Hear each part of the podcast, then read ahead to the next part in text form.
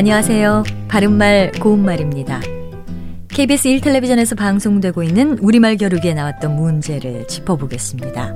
오늘은 우리말 달인 도전 1단계 문제로 두 개 중에서 맞는 표현을 맞히면 됩니다. 먼저 진퇴양난에 처하다와 진퇴양난에 처하다 중에서 어느 것이 맞는 표현일까요? 여기서는 마지막 음절에 한자 어려울 난자를 쓰는 진퇴양난이 맞습니다.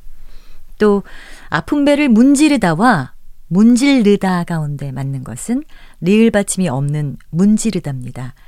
리을 받침을 쓰는 문질르다는 우리 일상 대화에서 많이 들을 수 있는 발음이긴 하지만 표준어가 아닙니다. 마지막으로 멋쩍은 표정과 멋쩍은 표정 중에서 어느 것이 맞을까요? 이 경우에는 된소리를 쓰는 멋쩍은이 맞는 표현입니다.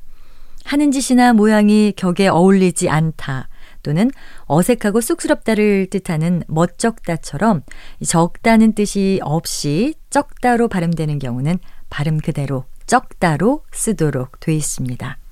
참고로 딴기 적다나 재미 적다처럼 적다로 발음되는 경우에는 발음 그대로 적다로 쓰면 됩니다.